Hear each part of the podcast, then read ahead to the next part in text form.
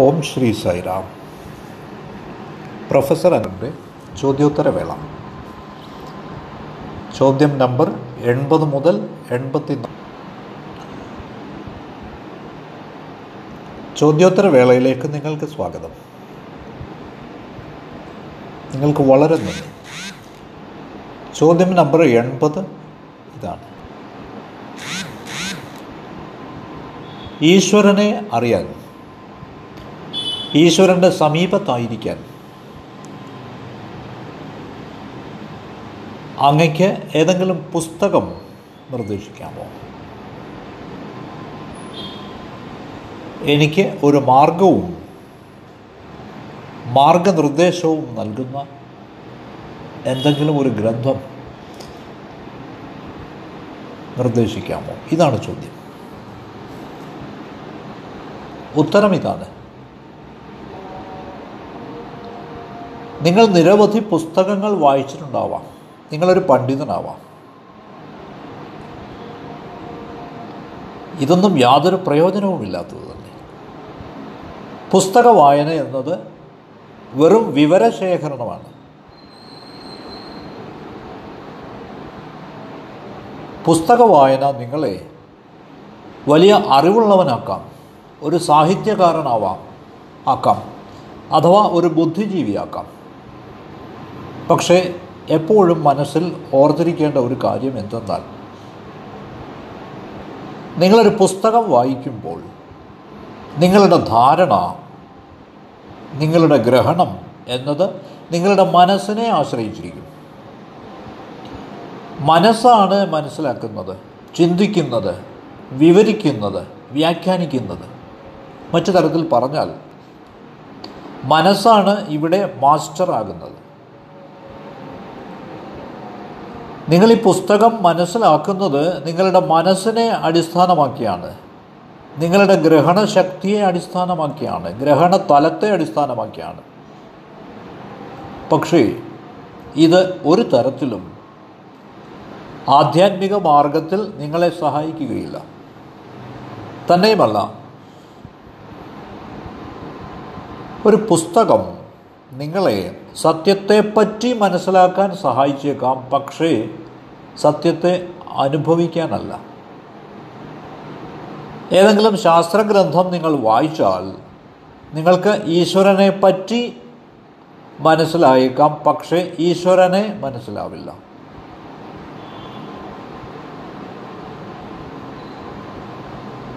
ഒരു കാര്യം നാം എപ്പോഴും അറിഞ്ഞിരിക്കണം.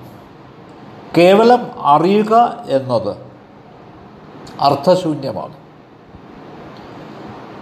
എന്തിനെ പറ്റിയെങ്കിലും അറിയുക എന്നത് നിങ്ങളെ എങ്ങും എത്തിക്കില്ല. നേരെ മറിച്ച് പുസ്തകങ്ങളും പുസ്തക വായനയും നിങ്ങൾക്ക് അറിയാം എന്ന തെറ്റായ ധാരണ തരികയും ചെയ്യും. മറ്റു തരത്തിൽ പറഞ്ഞാൽ എനിക്ക് എല്ലാത്തിനെ പറ്റിയും അറിയാം. പക്ഷേ എനിക്കതൊന്നും അറിയില്ല. എനിക്ക് ലോകത്തിലെ സപ്ത അത്ഭുതങ്ങളെപ്പറ്റി അറിയാം പക്ഷേ ഞാൻ അവയൊന്നും കണ്ടിട്ടില്ല. എനിക്ക് നിരവധി തീർത്ഥാടന കേന്ദ്രങ്ങളെപ്പറ്റി അറിയാം പക്ഷേ ഞാൻ ഒരിക്കൽ പോലും അവയൊന്നും സന്ദർശിച്ചിട്ടില്ല. അതുകൊണ്ട് വെറും അറിവ്. കേവലം വിവരസമാഹരണം. അതിന് ഒരു പ്രയോജനവുമില്ല. നിങ്ങൾ എന്ത് മതത്തിൽപ്പെട്ട ആളുമായിക്കൊള്ളട്ടെ? എല്ലാ മതങ്ങളും നമുക്ക് പ്രമാണങ്ങൾ തരുന്നു തത്വസംഹിതകൾ തരുന്നു. പക്ഷേ ഒരു മതവും നിങ്ങൾക്ക് അനുഭവങ്ങൾ സമ്മാനിക്കുന്നില്ല. അതുകൊണ്ട് നാം നമുക്ക് എന്താണ് വേണ്ടത് എന്ന് വെച്ചാൽ ജീവിക്കുന്ന ഒരു മാസ്റ്റർ ഭഗവാൻ ശ്രീ സത്യസായി ബാബയെ പോലെ ഒരു മാസ്റ്ററെയാണ് നമുക്ക് ആവശ്യം.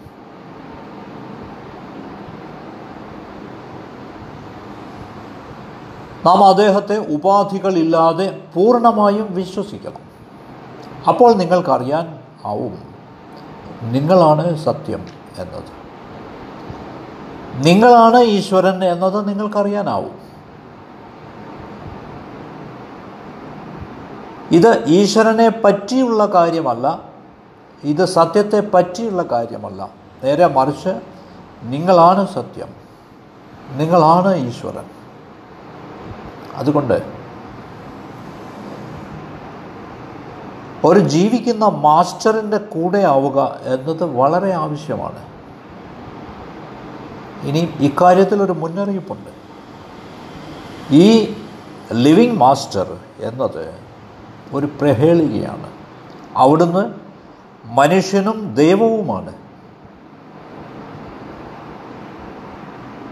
അവിടുന്ന് മനുഷ്യനായിരിക്കുന്നത് നമ്മുടെ അടുത്തു വരാനാണ്. നാമുമായി സൗഹൃദത്തിലാവാനാണ്. നമ്മളുമായി യോജിപ്പുണ്ടാക്കാനാണ്.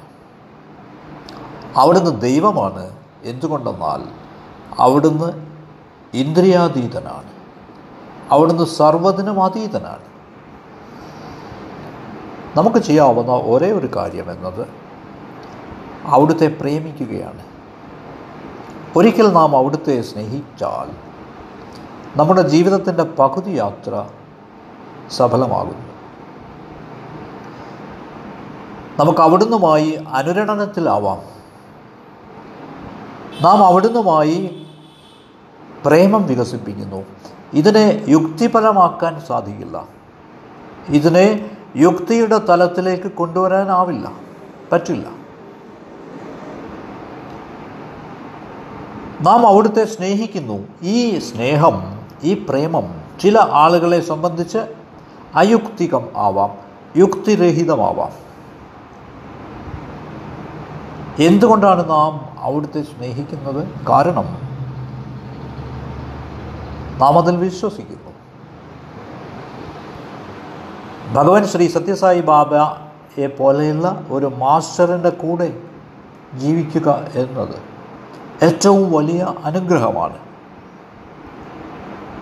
നാം നമ്മുടെ ജീവിതത്തിന്റെ സത്തുമായിട്ടാണ് സമ്പർക്കത്തിലുള്ളത് എന്ന് നമുക്കറിയാം. അതുകൊണ്ട് മാസ്റ്ററിനൊപ്പം ഉണ്ടായിരിക്കുക എന്നത് അവിടുത്തെ അനുഗ്രഹം വാങ്ങുക എന്നത് ഏറ്റവും വലിയ വരപ്രസാദമാണ്. തീർച്ചയായും ഏറ്റവും വലിയ അനുഗ്രഹമാണ്. കാരണം മനസ്സ് ചിന്തിക്കുന്നത് മാത്രമേ ഉള്ളൂ. ഈ ചിന്ത കൊണ്ട് ഒരു പ്രയോജനവുമില്ല. നേരെ മറിച്ച് ഭാവമാണ് വേണ്ടത്. കാരണം ചിന്തകൾ എന്നത് ഒരു വേലിക്കെട്ടാണ്. അതൊരു ഭിത്തിയാണ്. അത് നിഷ്ഫലമാണ്. സൃഷ്ടിപരമല്ല അത് അതുകൊണ്ട് ചിന്തകൾ വേണ്ട. ചിന്തകൾ തുടരേണ്ടതില്ല. നേരെ മറിച്ച് ഭാവമാണ് വേണ്ടത്. ഈ ഭാവം നിരന്തരം തുടർന്ന് ഉറയ്ക്കുമ്പോൾ അത് അന്തർജ്ഞാനമാവും ഒരു ദിവസം. ഈ അന്തർജ്ഞാനം ഇന്റ്യൂഷൻ എന്നത് സൃഷ്ടിപരമാണ്. അത് നിങ്ങൾക്ക് മറ്റൊരു മാർഗം കാട്ടിത്തരും. നിങ്ങൾക്ക് നന്ദി. ഇനി എൺപത്തി ഒന്നാമത്തെ ചോദ്യം. ഈ ചോദ്യം ഇതാണ്. ചില ആളുകൾ ആന്തരഭാഷണം നടത്തുന്നതായി നാം കാണുന്നു. ചിലർ ഉച്ചത്തിൽ സംസാരിക്കുന്നു ആരോടൊന്നില്ലാതെ. ചില ആളുകൾ അവരവരോട് തന്നെ സംസാരിക്കുന്നു ചിന്തകളും പ്രതിചിന്തകളുമായി തോട്ട്സ് ആൻഡ് കൗണ്ടർ തോട്ട്സ് ചില ആളുകൾ അവരുടെ തല കുലുക്കുക പോലും ചെയ്യുന്നു. ചില ആളുകൾ അവരുടെ വിരൽ ഞൊടിക്കുന്നു വിരൽ അനക്കുന്നു. അവരവരോട് തന്നെ സംഭാഷണം ചെയ്തുകൊണ്ട്. ഇത് ആന്തരഭാഷണം ആണോ? ഇന്റേണൽ ടോക്ക് അതെ. നാം ശ്രദ്ധിച്ചിട്ടുണ്ടാവും നമ്മിൽ പലർക്കും ഈ ഇന്റേണൽ ടോക്കുണ്ട് ആന്തരഭാഷണമുണ്ട്. നാം നമ്മുടെ ഉള്ളിൽ തന്നെ സംസാരിക്കുന്നു. നാം സ്വീകരിക്കുന്നു നാം നിഷേധിക്കുന്നു. പോസിറ്റീവ് ആയിട്ടുള്ളവ നെഗറ്റീവായിട്ടുള്ളവ ആന്തരഭാഷണത്തിന്റെ ഒരു സമ്പൂർണ ട്രാഫിക്കാണ് നടക്കുന്നത്. ആന്തരഭാഷണത്തെ പറ്റിയുള്ള താങ്കളുടെ വീക്ഷണം എന്താണ്? ഇതാണ് ചർച്ച ചെയ്യേണ്ട ചോദ്യം. ഇത്തരത്തിലുള്ള ആന്തരഭാഷണം എത്രയും വേഗം അപ്രത്യക്ഷമാവണം. എന്തുകൊണ്ട്? നമ്മുടെ ചിന്തകൾ അവസാനിക്കുമ്പോൾ എന്താണ് സംഭവിക്കുക? ഞാൻ എന്താണ് സം ചെയ്യേണ്ടത്? നിങ്ങൾ അതേപ്പറ്റി ധ്യാനിക്കുക. നിങ്ങൾ ധ്യാനിക്കുക. ചിന്തിക്കുകയല്ല വേണ്ടത്. എന്ത് കാര്യവും നിങ്ങൾ നിങ്ങളുടെ പ്രജ്ഞയിലേക്ക് കൊണ്ടുപോവുക. നിങ്ങളുടെ അവബോധത്തിൽ എന്ത് കാര്യവും കൊണ്ടുപോകുമ്പോൾ നിങ്ങൾ അതേപ്പറ്റി ധ്യാനിക്കുമ്പോൾ എന്ത് സംഭവിക്കും? നിങ്ങൾക്ക് ദർശനമുണ്ടാവും വിഷൻ ഉണ്ടാവും. ചില ആളുകൾ മറ്റുള്ളവരോടാണ് വ്യാഖ്യാനിക്കാൻ പറയുന്നത്. കാരണം അവർക്ക് മനസ്സിലാവുന്നില്ല. അവർ നമ്മോട് വന്ന് ചോദിക്കും സർ അതെന്താണ് അർത്ഥമാക്കുന്നത്? അതെന്താണ് സൂചിപ്പിക്കുന്നത്? അവർ മറ്റുള്ളവരുടെ അഭിപ്രായം അറിയാൻ ആഗ്രഹിക്കുന്നവരാണ്. ഇത് വിഡിത്തമാണ് കാരണം നാം ഇവയൊന്നും വ്യാഖ്യാനിക്കാൻ പോകരുത്. എന്തുകൊണ്ടെന്നാൽ നിങ്ങളുടെ തന്നെ വ്യാഖ്യാനം പോലും നിങ്ങൾക്ക് ദോഷകരമാണ്. അപ്പോൾ നിങ്ങൾ മറ്റുള്ളവരുടെ വ്യാഖ്യാനം ശ്രദ്ധിച്ചാൽ അത് കൂടുതൽ ദോഷകരമാണ്. നേരെ മറിച്ച് ഉള്ളിൽ സംഭാഷണം ചെയ്യുമ്പോൾ ചിന്തകളെയും പ്രതിചിന്തകളെയും സ്വീകരിക്കുമ്പോൾ അവ നമ്മെ സത്യത്തിൽ നിന്ന് അകറ്റിക്കൊണ്ടുപോകുന്നു. അതുകൊണ്ട് ഈ ആന്തരഭാഷണം എത്രയും വേഗം നാം അവസാനിപ്പിക്കേണ്ടതുണ്ട്. അപ്പോൾ നമുക്ക് ഈശ്വരനുമായി ഒന്നാവാൻ പറ്റും. ഡിവൈൻ മാസ്റ്ററുമായി ഒന്നാവാൻ പറ്റും. എങ്ങനെ? നിങ്ങൾ ചോദിച്ചേക്കാം. നാം നിശബ്ദരാവുക. ശാന്തരാവുക. അപ്പോൾ നമുക്ക് ഒരു നിമിഷ നേരത്തേക്കെങ്കിലും അത് ആസ്വദിക്കാനാവും. തന്നെയുമല്ല ഈ ആന്തരഭാഷണം ഭൂതകാലത്തെ പറ്റിയാണ് കഴിഞ്ഞ കാലത്തെ പറ്റിയാണ് അത് ഈഗോ മാത്രമാണ്. അത് നമ്മെ എങ്ങനെ സഹായിക്കും? അതുകൊണ്ട് ചിന്തിക്കുന്നതിന് പകരം നമ്മുടെ ഉള്ളിൽ സംസാരിക്കുന്നതിന് പകരം നാം നമ്മുടെ മനസ്സാക്ഷിയെ ശ്രദ്ധിക്കുക കൺസയൻസിനെ ശ്രദ്ധിക്കുക. നമ്മുടെ ഇന്റ്യൂഷനെ നമ്മുടെ സഹജ അവബോധത്തെ പിന്തുടരുക. അതാണ് അത്യാവശ്യമായി വേണ്ടത്. അതുകൊണ്ട് എത്രയും വേഗം ഈ ആന്തരഭാഷണം നമുക്ക് ഉപേക്ഷിക്കേണ്ടതായിട്ടുണ്ട്. ഇനി ചോദ്യം നമ്പർ എൺപത്തി രണ്ട് എങ്ങനെയാണ് ശരണാഗതി അടയുക? ഹൗ ടു സറണ്ടർ ശരണാഗതി അടയേണ്ടത് എങ്ങനെയാണ്? ശരി. നിങ്ങൾ ശരണാഗതി അടയുകയല്ല. ശരണാഗതി സംഭവിക്കുകയാണ്. ശരണാഗതി സംഭവിക്കുമ്പോൾ നിങ്ങൾ ശരണാഗതി അടഞ്ഞുവെന്ന് നിങ്ങൾ അറിയുന്നില്ല. വെള്ളത്തിൽ അലിയുന്ന പഞ്ചസാര പൂർണമായും അപ്രത്യക്ഷമാവുന്നു. നിങ്ങൾ ശരണാഗതി അടയുമ്പോൾ നിങ്ങൾക്ക് നിങ്ങളെ നഷ്ടമാവുന്നു. നിങ്ങൾ പിന്നീട് അവശേഷിക്കുന്നില്ല. പഞ്ചസാര അത് അലിഞ്ഞ വെള്ളത്തിന്റെ ഭാഗമായി തീരുന്നു. അതേപോലെ നിങ്ങൾ ശരണാഗതിയിലൂടെ സമഷ്ടിയുടെ ഭാഗമായി തീരുന്നു. അതുകൊണ്ട് ശരണാഗതി ഉണ്ടാക്കാൻ നോക്കേണ്ട നിങ്ങൾ. പക്ഷേ ഇതിന് നിങ്ങളുടെ ഡിവൈൻ മാസ്റ്ററുടെ കൃപ വേണം.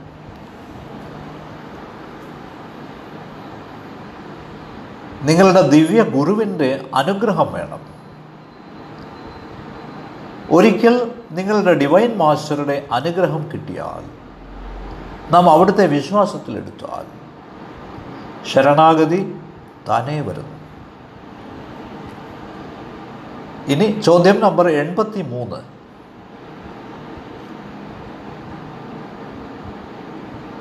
എന്തുകൊണ്ടാണ് നമുക്ക് വലിയ ഉന്മേഷമൊന്നുമില്ലാത്തത്? നമുക്ക് നമ്മുടെ സ്വാഭാവികമായ ഉന്മേഷം താല്പര്യം ചില ആളുകളോട് സംസാരിക്കുമ്പോൾ തോന്നാത്തത് എന്തുകൊണ്ടാണ്? എന്തുകൊണ്ട്? ശരി നമുക്കിത് നോക്കാം. എല്ലാ മതങ്ങളും ഇത് പറയുന്നുണ്ട്. ഒത്തിരി ആളുകളുമായിട്ടുള്ള ബന്ധം വേണ്ട. ബാബ വീണ്ടും വീണ്ടും ആവർത്തിച്ച് നമ്മോട് പറയുന്നുണ്ട്. നിരവധി ബന്ധങ്ങൾ കോണ്ടാക്ട്സ് വേണ്ട. എന്തുകൊണ്ട്? എന്താണ് സംഭവിക്കുന്നത്? നിരവധി ആളുകളെ നിങ്ങൾ കണ്ടുമുട്ടുമ്പോൾ നിങ്ങൾ ക്ഷീണിക്കുന്നു നിങ്ങൾ തളരുന്നു നിങ്ങളുടെ ഊർജം പോയി പോകുന്നു നിങ്ങൾ നെഗറ്റീവ് സ്പേസിനുള്ള സാധ്യത തുറന്നു കൊടുക്കുന്നു. നിങ്ങളുടെ അരികത്തേക്ക് വന്ന് നിങ്ങളെ ശല്യപ്പെടുത്തുന്ന ഈ ആളുകൾ അവർ നിങ്ങളെ ക്ഷീണിപ്പിക്കുകയാണ്. നിങ്ങളുടെ ഊർജം വലിച്ചെടുക്കുകയാണ്. അതുകൊണ്ട് ആളുകളുമായി ഇടപഴകേണ്ടത് ആവശ്യമല്ല. നിങ്ങൾക്ക് നിരവധി കോണ്ടാക്ട്സ് ഉണ്ട് നിങ്ങൾക്ക് നിരവധി സമ്പർക്കങ്ങളുണ്ട്. ഇത് മതപരമായ ജീവിതത്തിന് തടസ്സമാണ്. കാരണം പലരും ശൂന്യരാണ്. നിറസാന്നിധ്യങ്ങളെ നിങ്ങൾക്ക് കണ്ടുമുട്ടാനാവില്ല. നിറസാന്നിധ്യമുള്ള ഒരാളിനെ നിങ്ങൾക്ക് കാണണമെങ്കിൽ അത് ഡിവൈൻ മാസ്റ്ററായ ഭഗവാൻ ബാബ തന്നെയാണ്. ഇനി അടുത്ത ചോദ്യം ഇതാണ്. ചോദ്യം നമ്പർ എൺപത്തിനാല്. എന്തിനാണ് പാദ നമസ്കാരം? എന്തിനാണത്? നല്ല ചോദ്യം. പല ആളുകളും പല വ്യാഖ്യാനങ്ങൾ നൽകിയിട്ടുണ്ട്. നിരവധി ആളുകൾ ഇതിനെപ്പറ്റി സംസാരിക്കാറുണ്ട്. ചിലരൊക്കെ പൊങ്ങച്ചം പറയാറുണ്ട്. ഉച്ചത്തിൽ സംഭാഷണം ചെയ്യാറുണ്ട് ഇതേപ്പറ്റി. അവർ പരസ്യമായി പ്രസ്താവിക്കുന്നു. പാദനമസ്കാരം കിട്ടുന്നതിൽ പൊങ്ങച്ചം പറയുന്നു. ഡിവൈൻ മാസ്റ്ററുടെ പാദപത്മങ്ങൾ തൊടാനായതിൽ സ്പർശിക്കാനായതിൽ അഭിമാനത്തോടെ സംസാരിക്കുന്നു. പക്ഷേ വാസ്തവത്തിൽ പറഞ്ഞാൽ പാദനമസ്കാരം ലഭിക്കുക എന്നത് പബ്ലിസിറ്റിക്ക് വേണ്ടിയുള്ള അത് പ്രചാരണത്തിന് വേണ്ടിയുള്ള ഒരു കാര്യമാക്കരുത്. അങ്ങനെയല്ല. എന്തിനാണ് പാദനമസ്കാരം? നാം ഒരിക്കലെങ്കിലും ഇതേപ്പറ്റി ചിന്തിച്ചിട്ടുണ്ടോ? എന്തുകൊണ്ട്? എന്റെ അയൽവാസിക്ക് പാദനമസ്കാരം ലഭിച്ചതുകൊണ്ട് എന്തുകൊണ്ട് എനിക്ക് ലഭിച്ചുകൂടാ? സ്വാമി വളരെ ദയാലുവായതുകൊണ്ടാണോ അവിടുന്ന് പാദനമസ്കാരം തരുന്നത്? എങ്കിൽ എന്തുകൊണ്ട് എനിക്കൊരു പാദനമസ്കാരം ലഭിച്ചുകൂടാ? എങ്ങനെയാണോ? ഇത് കേവലം അന്ധമായ ഒരു അനുകരണമാണോ? ഇത് യാതൊരു യുക്തിയുമില്ലാത്ത ഒരു ആശയാണോ? ബാക്കിയുള്ളവരെ കേവലം അനുകരിക്കുകയാണോ? എന്താണ് പാദ നമസ്കാരത്തിന്റെ അർത്ഥം?